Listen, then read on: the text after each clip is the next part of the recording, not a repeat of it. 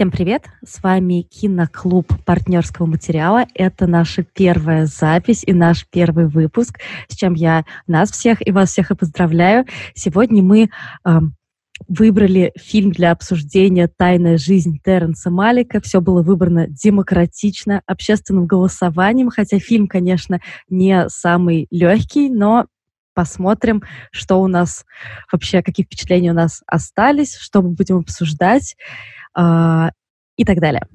Я хочу напомнить о том, что «Тайная жизнь» Терренса Малика год назад получила два приза на фестивале и претендовала на главную награду. Его называли лучшим фильмом Малика после «Древа жизни», ну, потому что «Рыцарь кубков» и «Песнь песни», она, конечно, наполнена э, кучей разных звезд э, и красивыми длинными планами, но мне кажется, что мало кому-то было что-то понятно оттуда, если честно. Э, сюжет э, фильма «Тайная жизнь» рассказывает о реально существовавшем человеке по имени Франц Егерштеттер. Его играет играет Аугустиль. Он со своей семьей живет в небольшой австрийской деревушке и, не знаю, сажает там картошку, собирает урожай, растит дочерей, ухаживает за своей матерью. В общем, выглядит все это идиллически. Но так как дело происходит в начале 40-х, Поэтому Гитлер приходит к власти, и всех мужчин Австрии призывают на военную службу. Франц должен присягнуть на верность Гитлеру и пройти военную подготовку.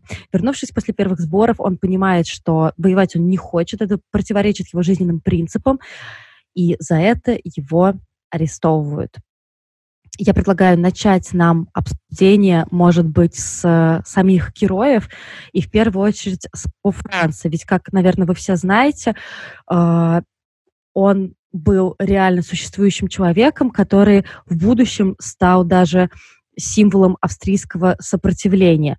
Мне кажется, что мы можем пойти, вот как у меня, вы идете слева направо, если не против.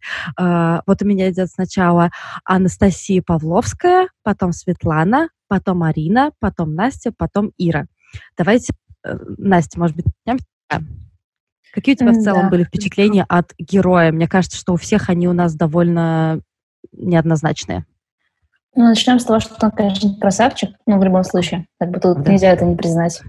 Вот. Э, но с точки зрения мотивации его поступков у меня возникало много вопросов к нему.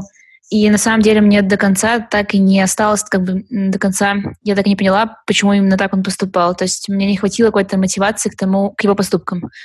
Вот. Э, возможно, не знаю, тут как-то нужно спойлерить или не нужно. Но это реально, страшно. это реальная история. Это реальная история. К тому же, что хорошо можно ну, представить человеком сороковых, который отказывается воевать за Гитлера? Ну, как бы... Вряд ли он вернется к жене и ну, будет растить дочек. Тоже надо упомянуть еще то, что э, реальная история чуть-чуть расходится с тем, что нам показано в фильме. Вот, поэтому э, мне кажется, стоит отдельно обсуждать то, что происходило в фильме, отдельно то, что происходило в реальной истории. Вот как раз в фильме мне не хватало мотивации к его поступкам. Вот. Тут, наверное, надо обозначить то, что реальный Франц, он вообще не был таким святошей, как показывали в фильме. Я, например, с удивлением узнала о том, что у него, оказывается, была внебра... был внебрачный ребенок. То есть до того, как он э. женился. Да. Подожди, подожди.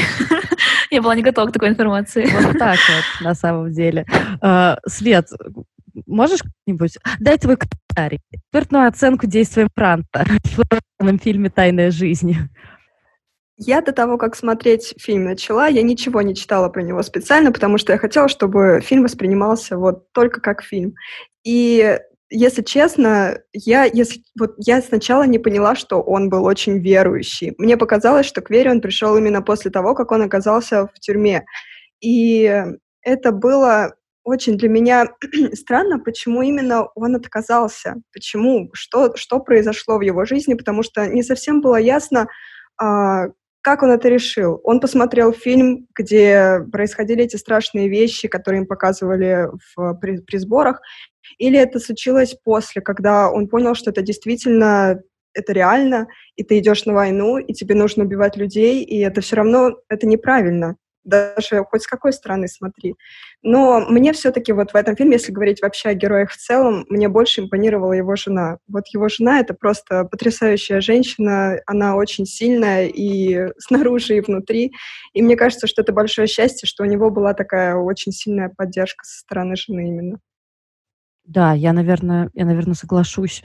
Но мне кажется, что он до того все-таки был верующий, потому что там же была история с э, художником, который расписывал их церковь, то есть он туда ходил, он обсуждал вообще со священником какие-то свои действия. Арина, что скажешь? Как, какие у тебя были впечатления? А, ну, мне а, главный герой понравился. Ну, не то, что понравился, но он а, вызывает у меня уважение своей, своей убежденностью, своими принципами. А, несмотря на то, что многие с этим не согласны, все равно я думаю, а, что ну, он достоин этого. И а, насчет того, что история немного расходится между тем, что было показано в фильме, и а, тем, что было в реальности, а, возможно, за того, что а, Малик хотел нам показать, возможно, какой-то недостижимый идеал, а, который, в принципе, обычные люди навряд ли смогут э, настолько сильно отказаться, настолько именно стать мучеником, какие-то страдания перенести.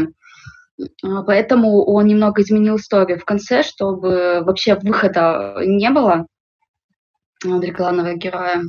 И насчет того, что мотивация, мне кажется, на самом деле, ну, для меня было по крайней мере, для меня было видно, что а, для него это решение было нелегким, он очень долго сомневался, то есть он неоднократно разговаривал сначала с священником, который был в церкви, ну, в деревне, потом а, он пошел выше по ступеням, пытался с ними поговорить, когда ему говорили, ну, и было видно, и особенно это было ужасно, когда церковь а, пыталась приноровиться к этому режиму, и потом спустя какое-то время нам показывали о том, то, что они ну, на самом деле хотели как-то спасти себя, поэтому они говорили о том, то, что это все нормально, это а, прими присягу, мы должны делать то, что нам говорят наши лидеры, хотя для Франции он говорил о том, то, что если у меня есть свобода воли, если я понимаю то, что то, что делают они, это неправильно, то почему я должен им следовать, почему я не должен принимать именно собственный выбор. И именно вот за счет того, что он, а, при, вот именно, может быть, он меня вызывает уважение из-за того, что он сделал именно свой выбор и дальше следовал этому выбору.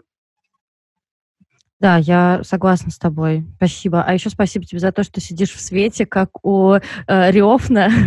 я не могу оторваться от твоих вот этих розово-голубого света. Очень круто выглядит, как будто сейчас Эльфанинг выйдет, как в неоновом демоне. Настя, скажешь нам что-нибудь о своих впечатлениях об этом герое? Ну, сейчас будет как обычно. Давай. Ну, в общем, для меня главный герой мудак. Извините. А, на самом деле я просто абсолютно не поняла его мотивацию. Точнее, я понимаю, что у человека был принцип, он не хотел от него отступать, и он очень верил в то, что он делал, и верил в Бога. И уважение у меня к этому есть. У меня нет уважения к нему как к мужчине, потому что человек оставил жену э, с фермой, с которой она явно не справлялась, и с тремя маленькими детьми. И вот это вот я ему простить абсолютно не могу, тем более, что по фильму у него был выход из сложившейся ситуации, и он мог избавить абсолютно всех от страданий. Зависело только от него. Он включил, значит, нажал на педаль эгоистичного мудака и просто продолжил гнать по этой дорожке. Я не понимаю, зачем. Для меня это было абсолютно непонятно. В реальной истории у него действительно этого выхода не было, и я думаю, что в реальной жизни, я надеюсь, что в реальной жизни он таким все-таки не был, и у него он просто предлагал вариант э, самостоятельно, да, и ему было отказано в этом. И вот это, я понимаю, действительно безвыходная ситуация. Ты не можешь поступить э, против своих принципов, пойти против них. И получается, что все те варианты, которые ты видишь для себя, государство не рассматривает. Это одна история. В фильме нам показана совершенно другая, когда он отказывается от всего самостоятельно, и для меня это было абсолютно неприемлемо и непонятно. Мне нравится твой настрой, как бы. Все, нет, все, все правильно, все правильно. Ир, давай. Спасибо. Какие у тебя остались впечатления? Я рада, что я после Насти высказываюсь, потому что я полностью поддерживаю. Потому что, ну, что стоят твои принципы, когда у тебя жена, трое детей, ты их оставляешь. И, ну, вот именно по фильму действительно мне непонятен ни подвиг, там, ни размер вот этого там, героизма. Потому что, да, когда в чате начали писать про то, что было на самом деле, что написано в Википедии. Да, это действительно прям класс. Ну, там все становится понятным, и даже как-то немножко смягчается отношение к персонажу фильма.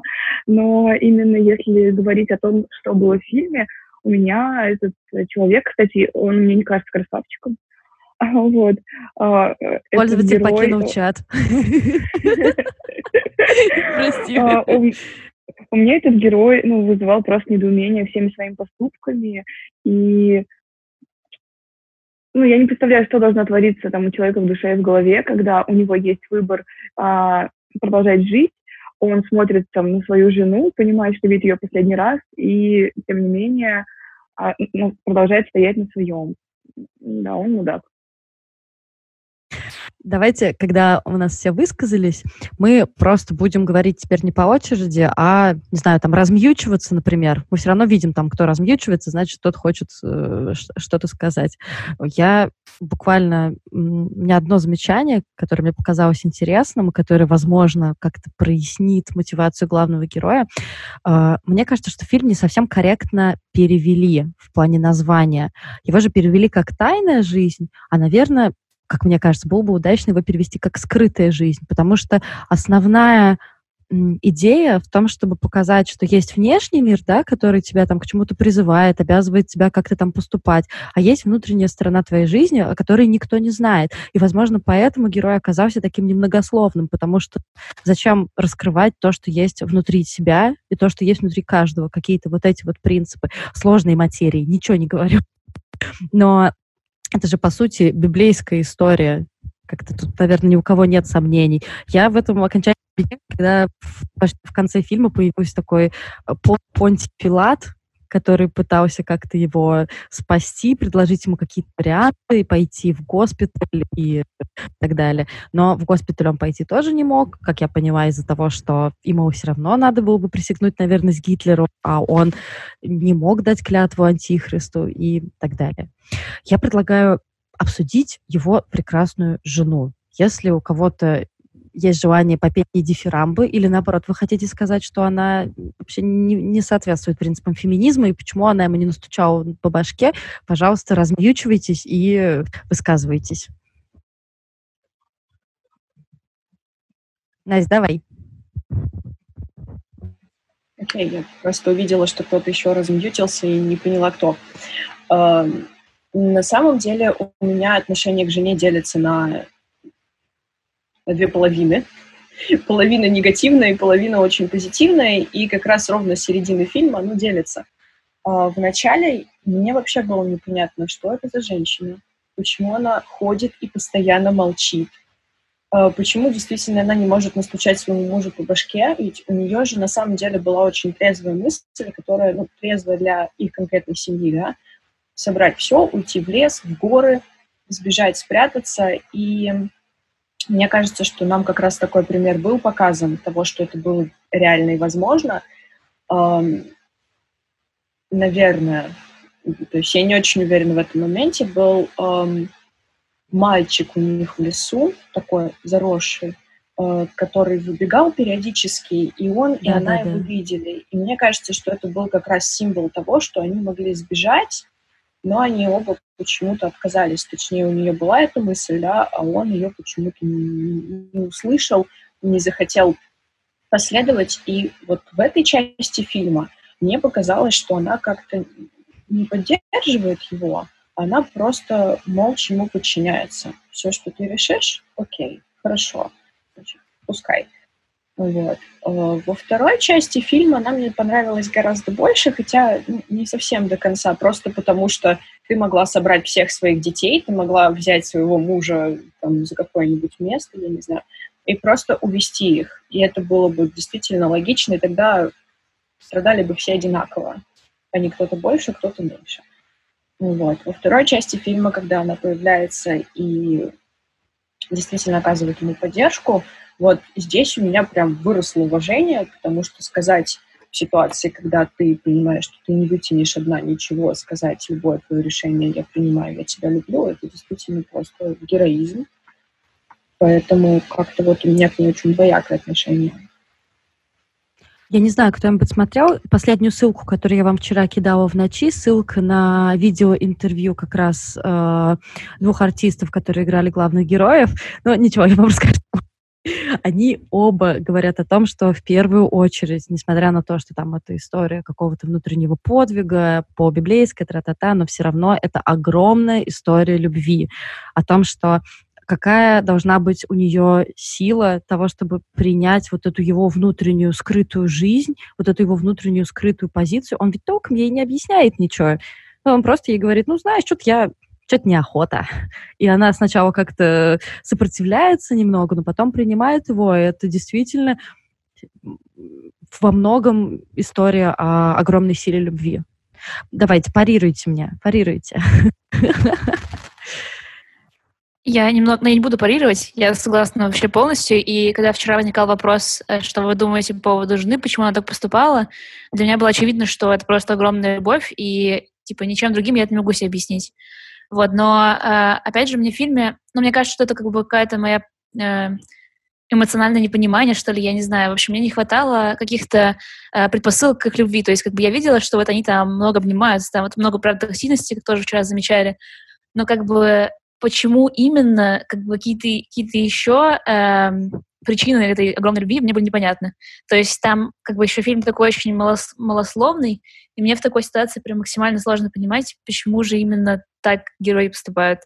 Вот. Э, возможно, именно поэтому мне так тяжело фильм давался, и я не понимала, допустим, посылок самого главного героя, Э, именно потому, что они мало это объясняют, и, наверное, мне должно быть это понятно по каким-то другим причинам, но мне это было непонятно.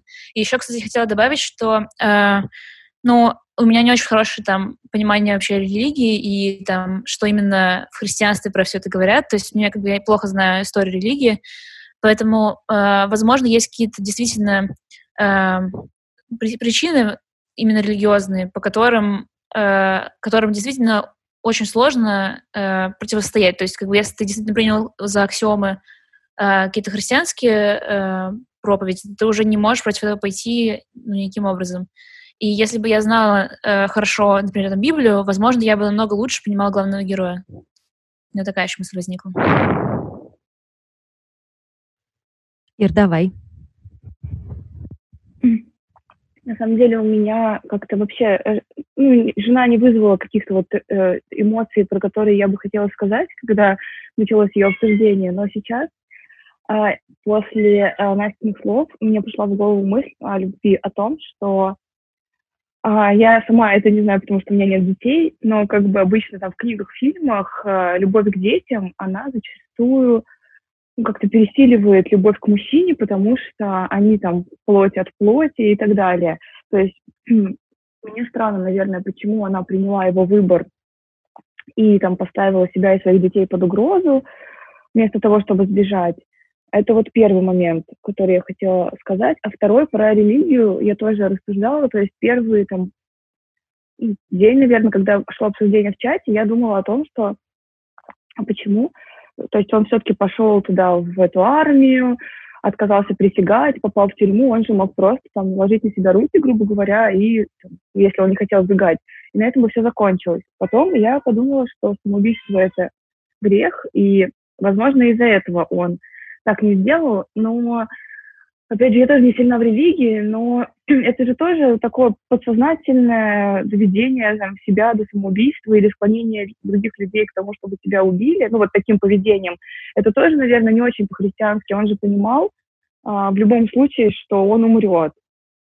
А, поэтому вот, не знаю, это такой спорный для меня момент, которым я хотела поделиться просто, чтобы, чтобы не держать это в себе. За этим мы все здесь. Я бы хотела сказать насчет э, любви наших главных героев. Вот для меня как раз это проявление тактильности в фильме. Это для меня, например, высшая степень того, как люди друг к другу относятся, потому что ты не будешь трогать другого человека, если ты его не любишь. А то, как показано это в фильме, это было очень красиво, как они постоянно гладили друг друга, эти переплетенные пальцы, как они гладят волосы друг друга, как они смотрят друг на друга, как они постоянно э, вместе, и им хорошо, и это видно. И предпосылки к их любви, да, их особо-то и не было. Единственное, говорит в самом начале, помнишь, как мы познакомились, я надела самое красивое платье, и ты обратил на меня внимание. И мне кажется, что она ведь, она ведь знала, за кого она выходит замуж, потому что там многие говорят о том, что он не был таким раньше, что он был задирой, что он а, не прятался за других, а, как все думали. Там же все думали в деревне, что он изменник, и что он прячется за плечами вот этих солдат, которые действительно защищают свою родину. Но мне кажется, что она не пошла против него, потому что знала, что если он что-то решил, то он это сделает. И ты либо его поддерживаешь, либо прощай семья, ну вот в каком-то вот глобальном смысле. И семья именно для нее была важнее всего. Семья в своей сплоченности, наверное, в том, что ты должен поддерживать человека, которого ты любишь. Точнее, не должен, а ну, это твоя, я не знаю, вот это твое глубокое чувство, то есть вот чувство семьи. И мне кажется, это очень хорошо показано, это так чувствуется. И для меня вообще не возникало вопросов, почему она поступала, вот Фанни, почему она поступала так, а не иначе. Да, я, наверное, согласна. И самый но один из самых трогательных моментов был, когда он вернулся со своих каких-то сборов, он там в этой вот военной э, фуражке, как они встречают друг друга, и просто вот они вроде бы э, вроде обнялись, вроде поцеловались, решили идти дальше, а потом она внезапно на полпути опять его обнимает, опять там они в какую-то траву валятся, начинают обниматься, целоваться и как-то друг друга трогать и не могут натрогаться, и это было просто слеза, в общем, подошла у меня было мне очень трогательно от этого, от всего. А, давайте, знаете, что еще обсудим? Мне хотелось бы с вами поговорить о реакции деревни и жителей деревни, которые на все на это смотрели, как они изначально относились к этой паре, к этой семье, и как потом их отношение изменилось. Как вы думаете, почему так получилось? Почему они, по сути, отреклись от них, посчитали их предателями, и никто не стал поддерживать беду несчастную Фанни, кроме ее сестры, которая вынуждена была всю эту ферму одна на себе тащить? Какие у вас предположения? Снова я. А, я а, просто, мне казалось, что вся их деревня, а, ну почти вся деревня прониклись вот этой идеологией того, что... То есть люди ведь устали на самом деле от того, что в стране происходило не пойми что, и наконец-то пришел сильный лидер, который вот их куда-то приведет. И они все прониклись этой идеологией, им всем захотелось вот этой силы, им захотелось быть сильными. А Франц, он ведь, по сути, от, отрекся от этой силы. Он э, как будто показывает, что сила — это не главное, что главное вот то, что у тебя внутри, а внутри оно-то ведь всегда мягкое, всегда такое м- очень уязвимое. И вот эта уязвимость, она же ведь их злила, потому что показывала, что, ну, как, как, как бы вот ты не хотел этой силы, все равно главное то, что внутри. И вот это противоречие, оно их очень сильно раздражало, наверное. Ведь смотреть в зеркало не кривое всегда очень сложно. Мне кажется, так. Слушай, твоя мысль меня сейчас навела на другую мысль. Обожаю думать. Думать супер. О том, что почему этот фильм может быть актуален и сегодня. Потому что сегодня э, как-то как будто стала легализована мужская слабость, да? То есть мы мужчинам разрешено идти против этого токсичного мускулизма и говорить о том, что я, да, я могу испытывать эмоции, да, я могу быть слабым, да, я могу плакать, и это окей. И какую они реакцию в большинстве получают, особенно в нашей стране, это неприятие, потому что мужчина должен быть сильным. О, слушайте, класс. Класс. Очень нравится, когда так происходит. Настя, у тебя была тоже какая-то мысль, да? Скажи, пожалуйста. Э, да, мне просто еще кажется, что э, реакция его односельчан, она прям очень логична, потому что это те люди, у которых тоже родственники ушли на войну, и как бы когда ты понимаешь, что там, не знаю, твой сын э, ушел на войну, ты тоже один тянешь хозяйство, а вот рядом есть какие-то другие фермеры, которые почему-то, в принципе, не делают этого, но понятно, что ты не можешь вызвать никакого уважения к этому человеку, потому что все твои, все твои родные, они ушли, они там борются, и, может быть, ты тоже не поддерживаешь Гитлера, но э, как бы это не освобождает тебя от того, что твои э, дети уходят на войну. Ну и кроме того, э, как вот с односельчанами, так и с женой, на самом деле не очень понятно, какая у них остается, какие у них другие есть э, варианты поступков, то есть что они еще могут сделать.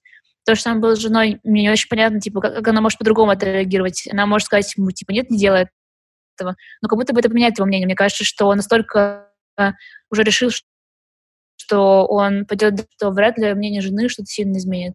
То же самое с односельчанами, даже если они э, рискнут его поддерживать, то непонятно, как бы, э, правда ли это что-то может поменять.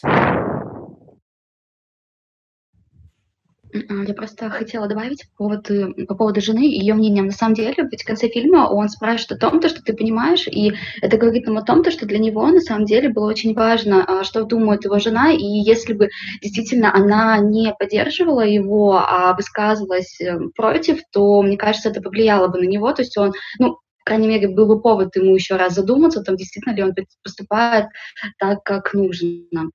А, и по поводу вообще поступков односельчан, и в целом, мне, мне кажется, правильно то, что да, согласна к тому, что а, из-за того, что их родственники а, находятся на войне, они чувствуют обиду, то, что а, почему кто-то должен служить, а кто-то не должен служить.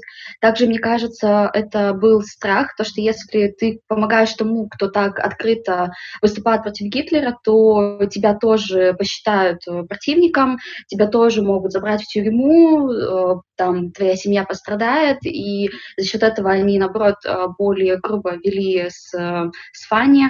А также, возможно, это именно как раз то, что ранее было сказано, это именно зеркало, то, что, возможно, они хотели поступить так же, но вот именно у них не было вот этой силы духа, не было вот этой силы, и они не могли так поступить, поэтому они э, наоборот хотели показать то, что он делает все неправильно, а они правильно, то есть э, именно там, как, как, как это назвать? Они скорее убеждали больше не его, а себя, ты имеешь в виду?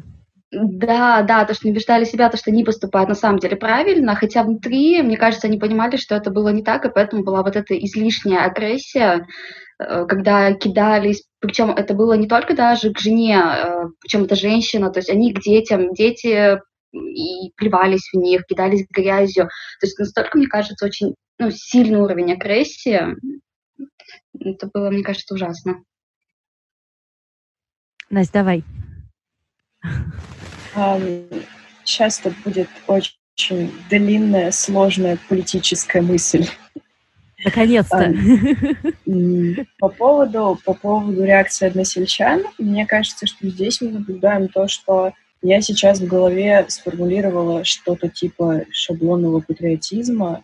А, ведь если посмотреть, то у большого процента населения вообще, в принципе, в мире очень большое доверие к государству. Сложно жить в стране, если ты не доверяешь своему государству. Э, и сейчас я разовью эту большую политическую мысль, я вижу удивление на лицах.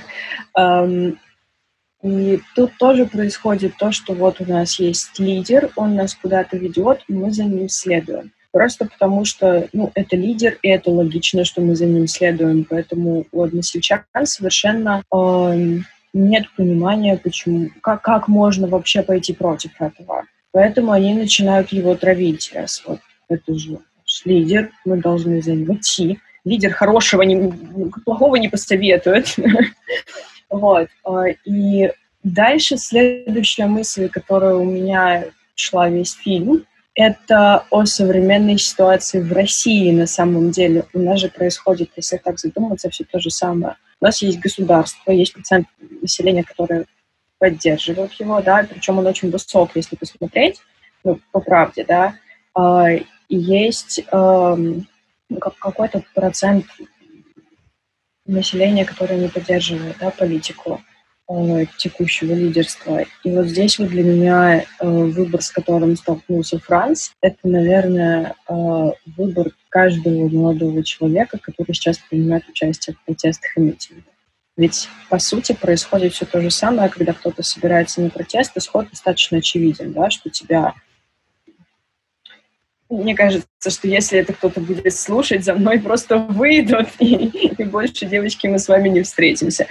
Uh, ну, в общем... Мы Валей uh... пока живы, все нормально. Хотя мы тоже себе позволяли. Ну, в общем, я тоже тут немножко себе позволю, да, а, потому что каждый, кто отправляется на протест или митинг, знает, что его э, неизбежно посадят, да, со всеми вытекающими последствиями. А, и тут вот тоже, мне кажется, есть вот эта вот доля морального выбора, когда а, ты думаешь о своей семье, которая остается, ведь неизбежно за тебя будут волноваться родственники, они будут делать все для того, чтобы тебя как-то вытащить. А, плюс есть прямая угроза здоровью, да, и это опять же и, твоя жизнь, ну, я не скажу жизнь под угрозой, да, твое здоровье под угрозой. Вот, и опять же, вот, вот это вот, ну, волнение родственников, да, это не те страдания, которые перенесла семья Франции, да, но мы как бы сейчас, я пытаюсь сравнить протесты, да, и Вторую мировую, здрасте. А, но, но вот, эта вот, вот эта вот тема выбора, мне кажется, она актуальна и по сей день. И эта тема для меня очень щепетильная и больная, потому что я над ней думаю достаточно долго, и вот этот вот вопрос выбора пойти высказать свою гражданскую позицию открыто и получить за это по шапке, или же э, сделать все для того, чтобы твоя семья была спокойна, вот здесь вот, вот эта вот тема, это, это что-то очень неразрешимое в моем представлении. Вот. Слушай, это очень крутая мысль, мне кажется. Я просто постоянно об этом думаю, потому что мне кажется, что каждый из нас регулярно сталкивается, я не знаю, от мелочей и серии там я не знаю, разговоры с родителями или какими-то старшими родственниками, сохранить с ними хорошие отношения или все-таки попробовать их переубедить, и если они, например, э, пропутински настроены, или, например, попробовать их переубедить, показать им факты и так далее. Или, я не знаю, там как-то рискнуть своей работой ради того, чтобы там ради какой-то справедливости, которую ты отстаиваешь. С этим тоже я лично неоднократно сталкивалась, и очень многие сталкиваются и не всегда понятно, что это делать. А, интересно, насколько это получается актуальным для Америки в таком случае. И интересно, кстати, то, что Теренс Малик снял намеренно э, историческое кино, то есть у него не в современном мире, в отличие от его последних фильмов, да, немцы говорят по-английски, и, ну, я думаю, что это сделано для того, чтобы избавить от вот этой, знаете, такой нацификации. Давай, давай. Я не знаю, читал ли кто-то эту рецензию, которую я скидывала в чатик э, из Irish Times. Они пишут, что какие-то куски сделаны в фильме на немецком. Я просто смотрела его в русском переводе. Э, какие-то куски сделаны на немецком, и есть очень большая разница в интонациях, когда э, начинают говорить э, на немецком, говорят так грубо, а на английском так очень мягко и плавно. И вот здесь... Э, автор рецензии ставит вопрос, а почему, собственно, так, и я тоже призадумалась, а почему, собственно, так, почему вот этот вот стереотип, что немецкий грубый, жесткий, и что если э, солдаты начинают говорить на немецком, то это должно быть очень грубо, а если на английский, то это такой язык джентльменов, э, вот, вот здесь вот мне было совершенно непонятно. Ну вот правда. Мне кажется, ответ на самом деле в твоем, э, в твоем вопросе есть, как будто бы. Вот. Ну да. Я смотрела тоже в оригинале, и там, кстати, немецкую речь вообще не переводят. То есть там э, английская речь, она прям все четкая, а немецкая, она была без субтитров, и была такая дистанцированная немного, то есть ее было очень сложно воспринимать на слух. И мне все время казалось, что, знаете, когда э, показывают людей в форме, они создают впечатление каких-то нездоровых людей. Серьезно. То есть Такое ощущение, как будто тобой просто сумасшедший. И там была такая сцена, когда горел костер в этой деревеньке, и пьяный мэр, или он мэр, по-моему, он просто скакал вокруг этого костра, выкрикивал ки, он был очень воодушевлен, он был явно пьян, и все его поддерживали, тоже были пьяные, и, знаете, оставалось впечатление какого-то, какой-то оргии, просто сумасшедших. И ты смотришь на это, и потом вдруг план резко меняется, вид меняется, и вот оно какой-нибудь какой пейзаж, какое-нибудь небо, вот все это просто, вот это, знаете, этот контраст, вот я, я его постоянно подмечала везде, потому что контраст цвета и тени, контраст каких-то очень жестоких моментов и потом какого-то спокойствия.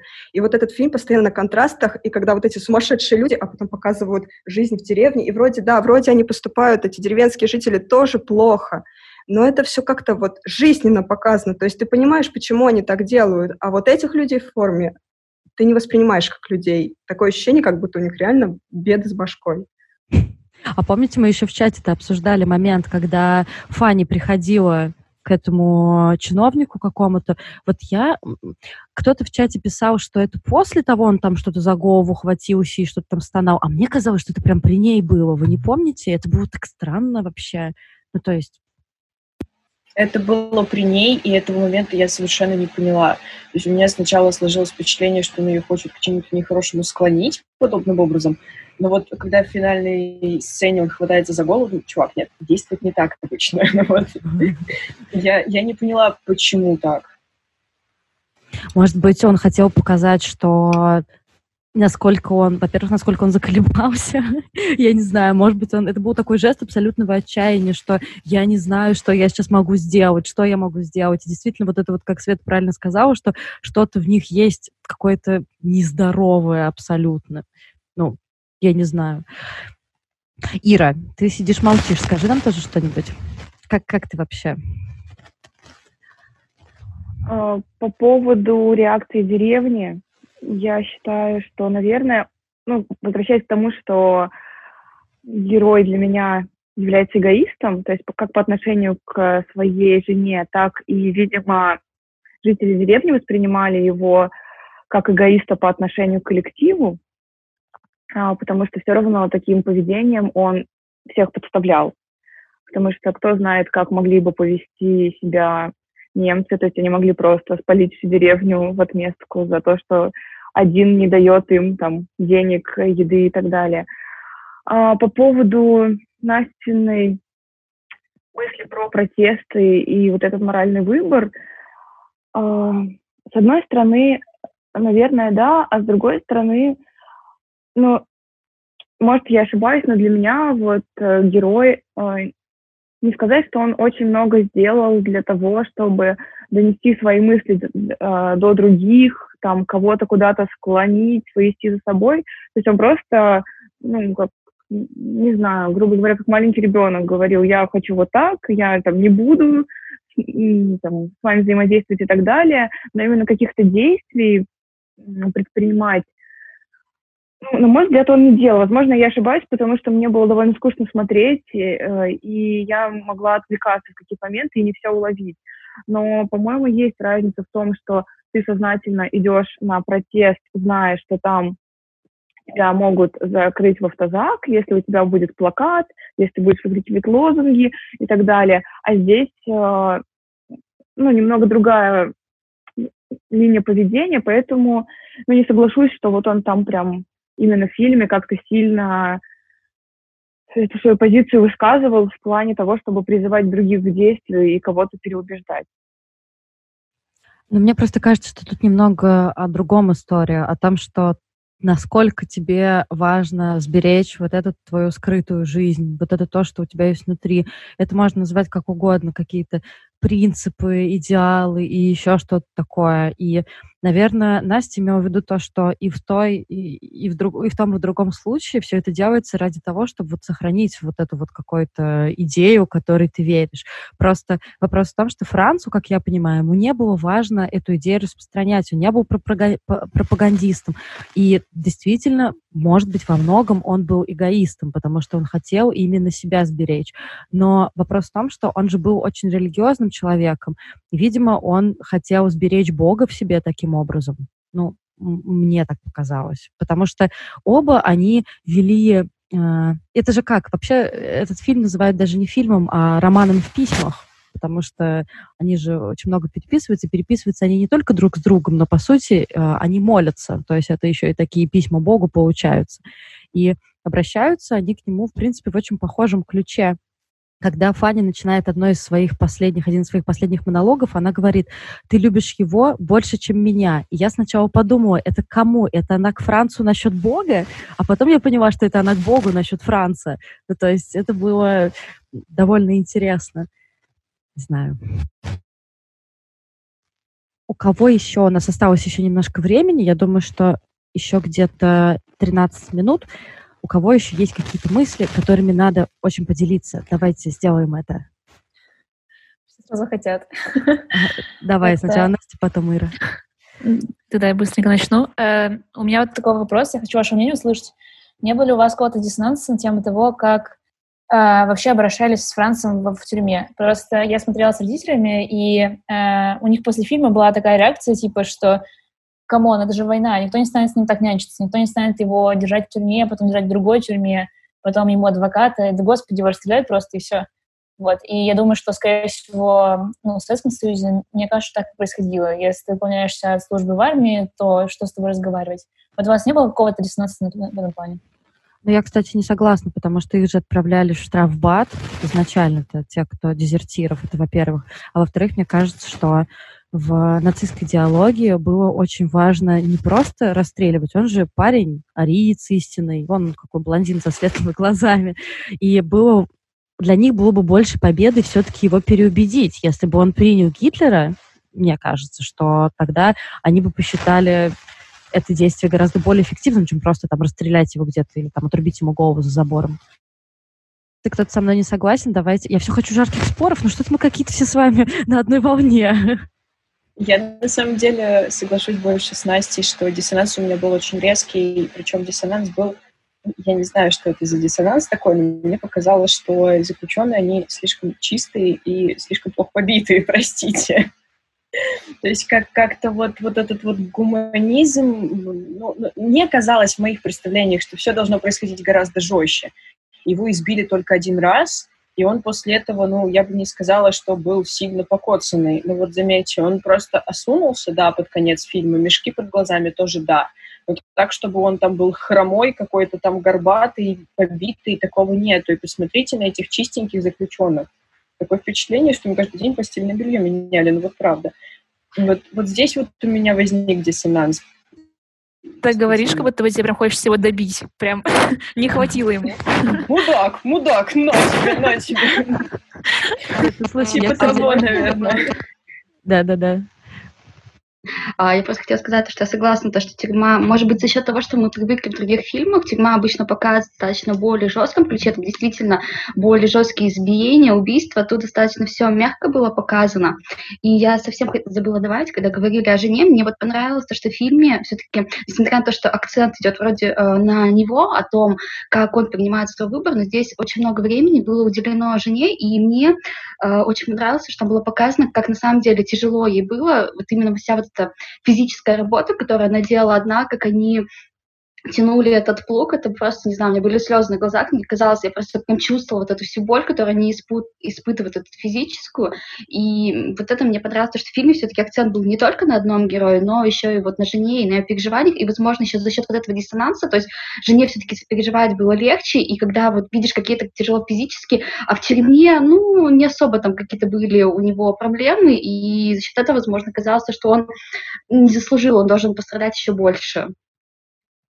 Я, кстати, не совсем согласна, потому что мне кажется, что весь фильм он же, де, э, он же строится во многом на принципе недосказанности, и что мы с вами все смотрели достаточно фильмов про нацистов, чтобы и вообще в целом достаточно смотрели кино, чтобы понимать, какая жесть может происходить с дезертирами в тюрьмах.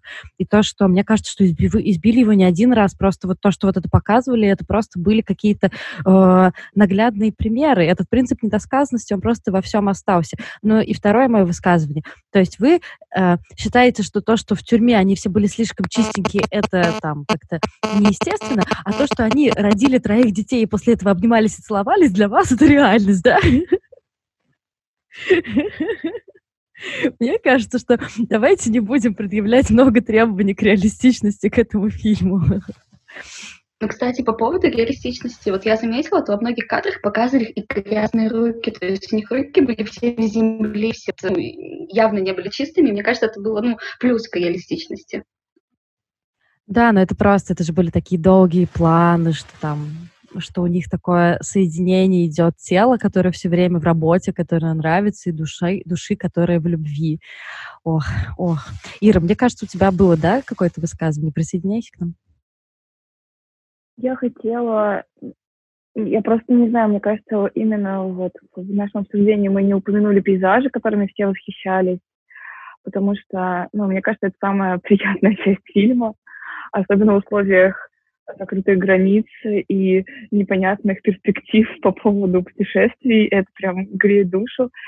И э, я хотела сказать, что я не знаю, как вам, но мне мешало...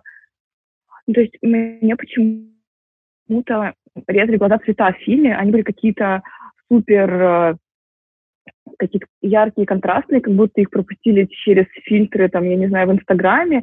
То есть обычно все-таки там фильмы про войну, про нацистов, они, ну, цвета в них более приглушенные, что ли, чтобы было более правдоподобно и похоже на какие-то исторические кадры, и было понятно, что это было давно, а не вот только что сейчас. Вот, и меня как-то, да, вот мне хотелось именно это высказать, потому что меня с, с первых кадров до последних э, это было красиво, но именно меня смущало, почему такие яркие, насыщенные какие-то цвета. Э, которые обычно не используются вот в таких вот военных фильмах. Мне, кстати, показалось, что именно для объяснения этого он э, вставил хронику. Там же, как вы все помните, там есть видео с хроникой, да, и я все думала, зачем это? И, возможно, для того, чтобы показать, что для многих из нас в современности, да, то, что было тогда, это вот хроника. Какие-то черно-белые кадры, военные и так далее, и так далее. И это для тех, э, это для нас э, в реальности война — это просто хроника, это просто прошедшее. А для них, для тех героев, это была реальная жизнь с реальными цветами, с огромными пейзажами, с, там, с яркими зелеными листьями, с ветром, который их колышет и так далее, и так далее. Может быть, какая-то такая штука, не знаю. Мне еще понравилось, точнее, как понравилось, я обратила внимание на то, что в тюрьме, например, очень много раз говорили о том, что мы вот то, что мы сейчас делаем с вами, с заключенными, об этом никто не знает, вы никому не нужны. И тоже, опять же, контраст, что люди думают, что если другие люди чего-то не знают, то значит этого как будто не было. Но ты-то ведь знаешь, ты же ведь это делаешь. И то, что наш главный герой, он для себя решил не делать ничего, не делать вместо того, чтобы делать, это тоже очень много о нем говорит. И мне это так запомнилось почему-то, врезалось в память. Причем там в фильме даже была фраза, которая это как раз э, об этом говорит, о том, то, что лучше, быть, лучше страдать, чем быть причиной страдания. Так как по-моему, священник говорит Фане. Пытается, видимо, ее подбодрить. Священник там вообще, мне кажется, мало кого смог бы подбодрить, если честно. А это тот самый парень из комиссара Рекса, да? Вот так внезапная встреча. Так, есть еще у кого-нибудь какая-нибудь невысказанная мысль? Пока у меня есть несколько минут. Давай. У меня есть невысказанная мысль. На самом деле, единственное, что мне запало из этого фильма, помимо песенки комиссара Рекса, конечно, который уже третий день просто вот так вот, и, ну, это, это прям спасибо огромное за то, что Тобиас Моретти принял участие в этом. Это подарок просто. Эм, где мои пять лет? Шесть. Ну, неважно. Эм, мысль, которая мне очень сильно запала из этого фильма, и я над ней очень думаю, эм, это когда последний раз, по-моему, пытались Францию убедить подписать бумагу адвокат, он э, сказал ему фразу я, наверное, дословно сейчас не воспроизведу, но что-то вроде «не важно, что ты говоришь», да, и Богу не важно, что ты говоришь вслух, а важно, что у тебя сердце, о чем думаешь. И вот у меня, наверное, после этой эм, озвученной мысли был просто вопрос стопом в голове. Ну, если... Ну, это... Я принимаю эту мысль, да, то есть мне кажется, что она вполне себе правдивая. И очень много, мне кажется, на войне таких было случаев на Первой мировой, на Второй, и вообще во всех кризисных ситуациях, да, человек может там устно отречь от каких-то своих принципов, да, но знать внутри себя, что он как-то вот... И в этом нет предательства, и в том числе нет предательства Бога в этом. И вот наверное, очередное мое почему. А, почему Франц этого? Ведь если он весь такой религиозный, и он ну, имеет какое-то общение с Богом, он же знает, что ему важно. Почему вот эта мысль его не выбила? Мне, честно, мне очень казалось, хотелось, чтобы так было, да, чтобы эта мысль его как-то сподвигла к действию, и он уже плюнул и сказал, ладно, ладно. Вот. И как- как-то вот грустно от того, что на него это не повлияло, и здесь у меня просто встал под, под вопрос вообще вся его религиозность. А действительно ли она была? Не, не переборщил ли он? Я прям полностью соглашусь. У меня был абсолютно такой же вопрос, и, и для меня было... Э, я там попыталась на себя спроецировать эту ситуацию, и мне показалось, что как бы самое большое почему было как раз в том, что есть слова, а есть твои действия реальные. И твои действия, на самом деле, мне кажется, много больше говорят тебе, чем, чем твои слова. И там, почему, допустим, не пошел в госпиталь служить, для меня вообще непонятно, потому что ты как бы не помогаешь Гитлеру никаким образом в этом плане, ты как бы спасаешь своих там соотечественников. Вот, и именно вот это тоже меня заставило очень задуматься. Хорошо, что ты про это вспомнила. Ну вот, для меня как бы, да, э,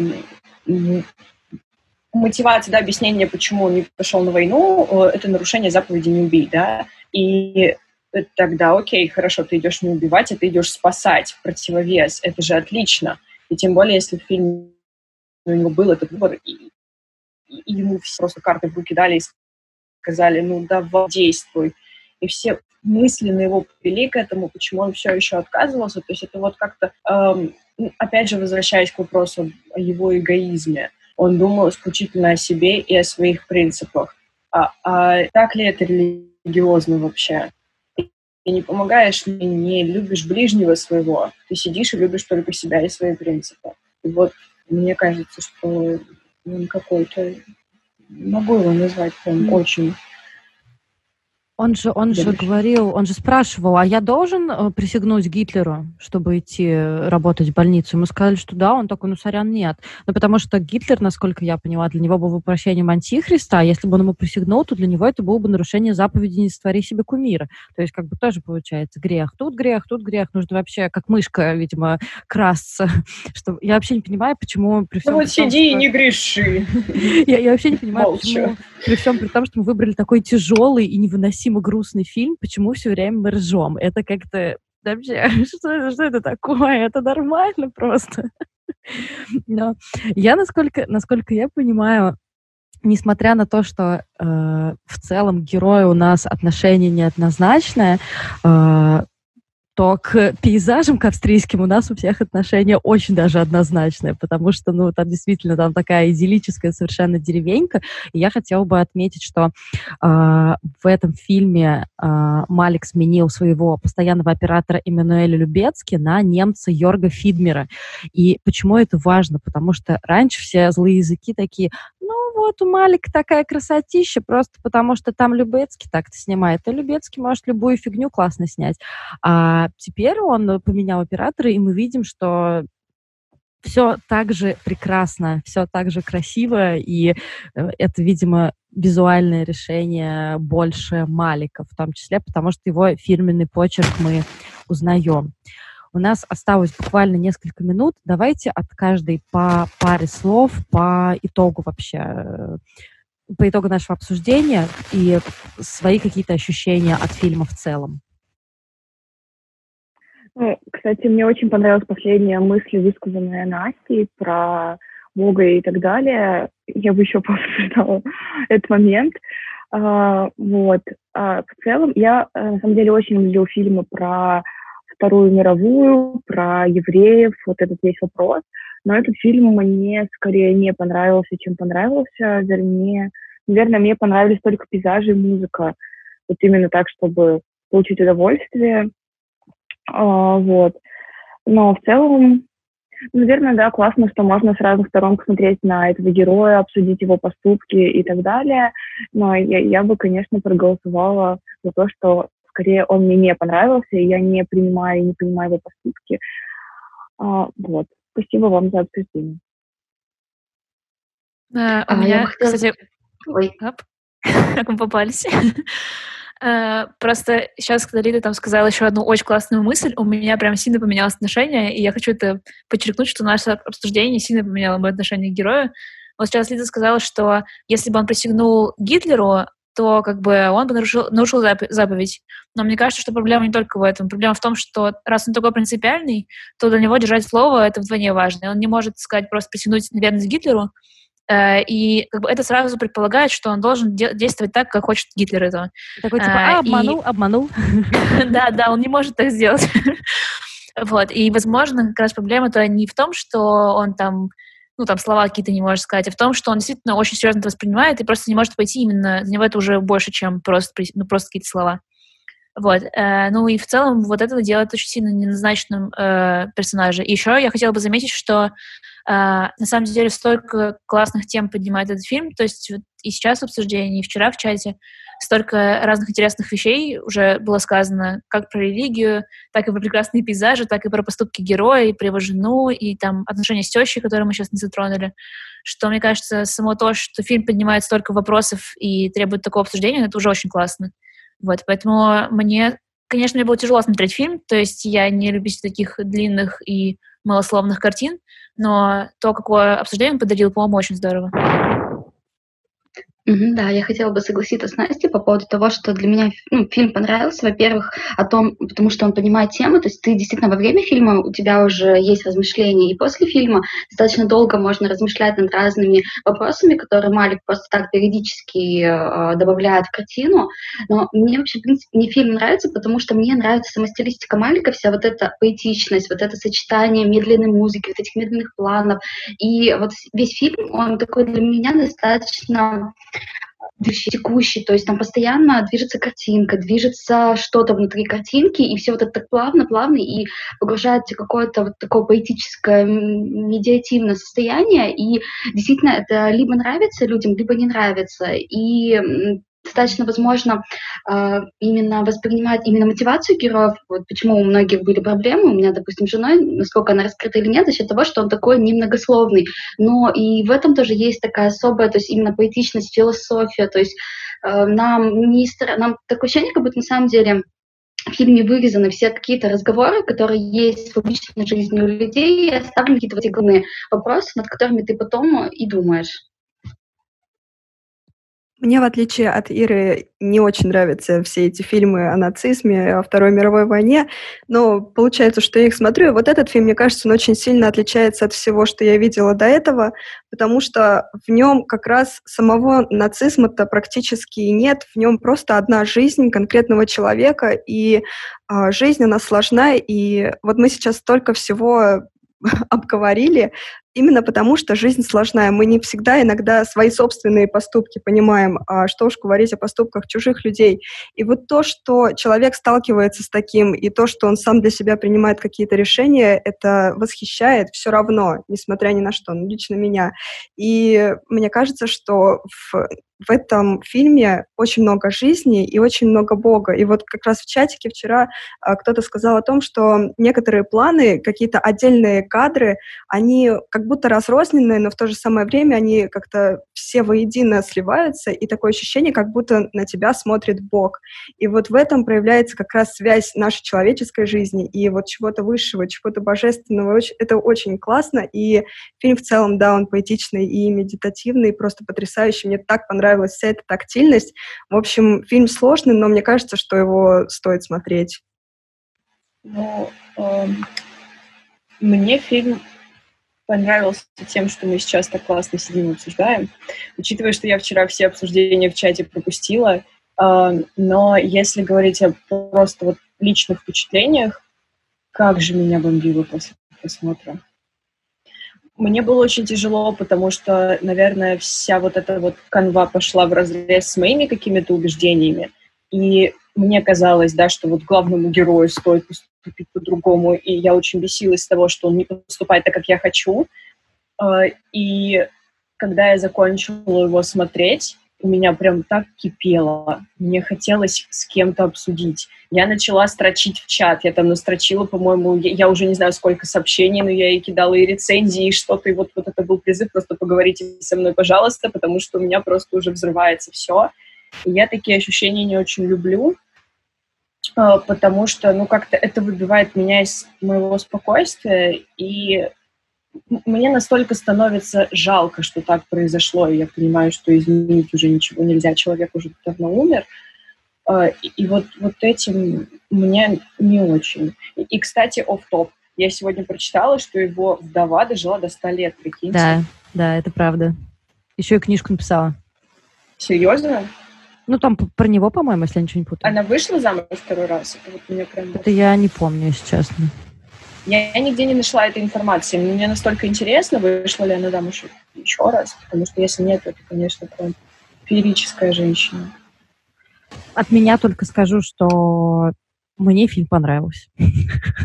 Мне было ужасно приятно его смотреть. Да, меня тоже бомбило в некоторых моментах, но Э, вот эта история любви мужчины к женщине, история любви человека с Богом, история любви себя, своей семьи, своей страны. Это просто, по-моему, это просто все про любовь и о том, что делать, когда как себя вести, когда внешне жестокий, агрессивный, уродливый мир вторгается в твою любовь к этому всему. И я, конечно, поплакала немножко. Вот на этом мои полномочия все. Э, спасибо вам большое, что поучаствовали в нашем первом э, киноклубе партнерского материала. Спасибо вам, наши дорогие слушатели, что э, были с нами, пока мы тут немножечко бомбили, немножечко рефлексировали и делились своими идеями. Услышимся через месяц. Всем до встречи, пока. Всем до встречи, пока. Всем до встречи, пока.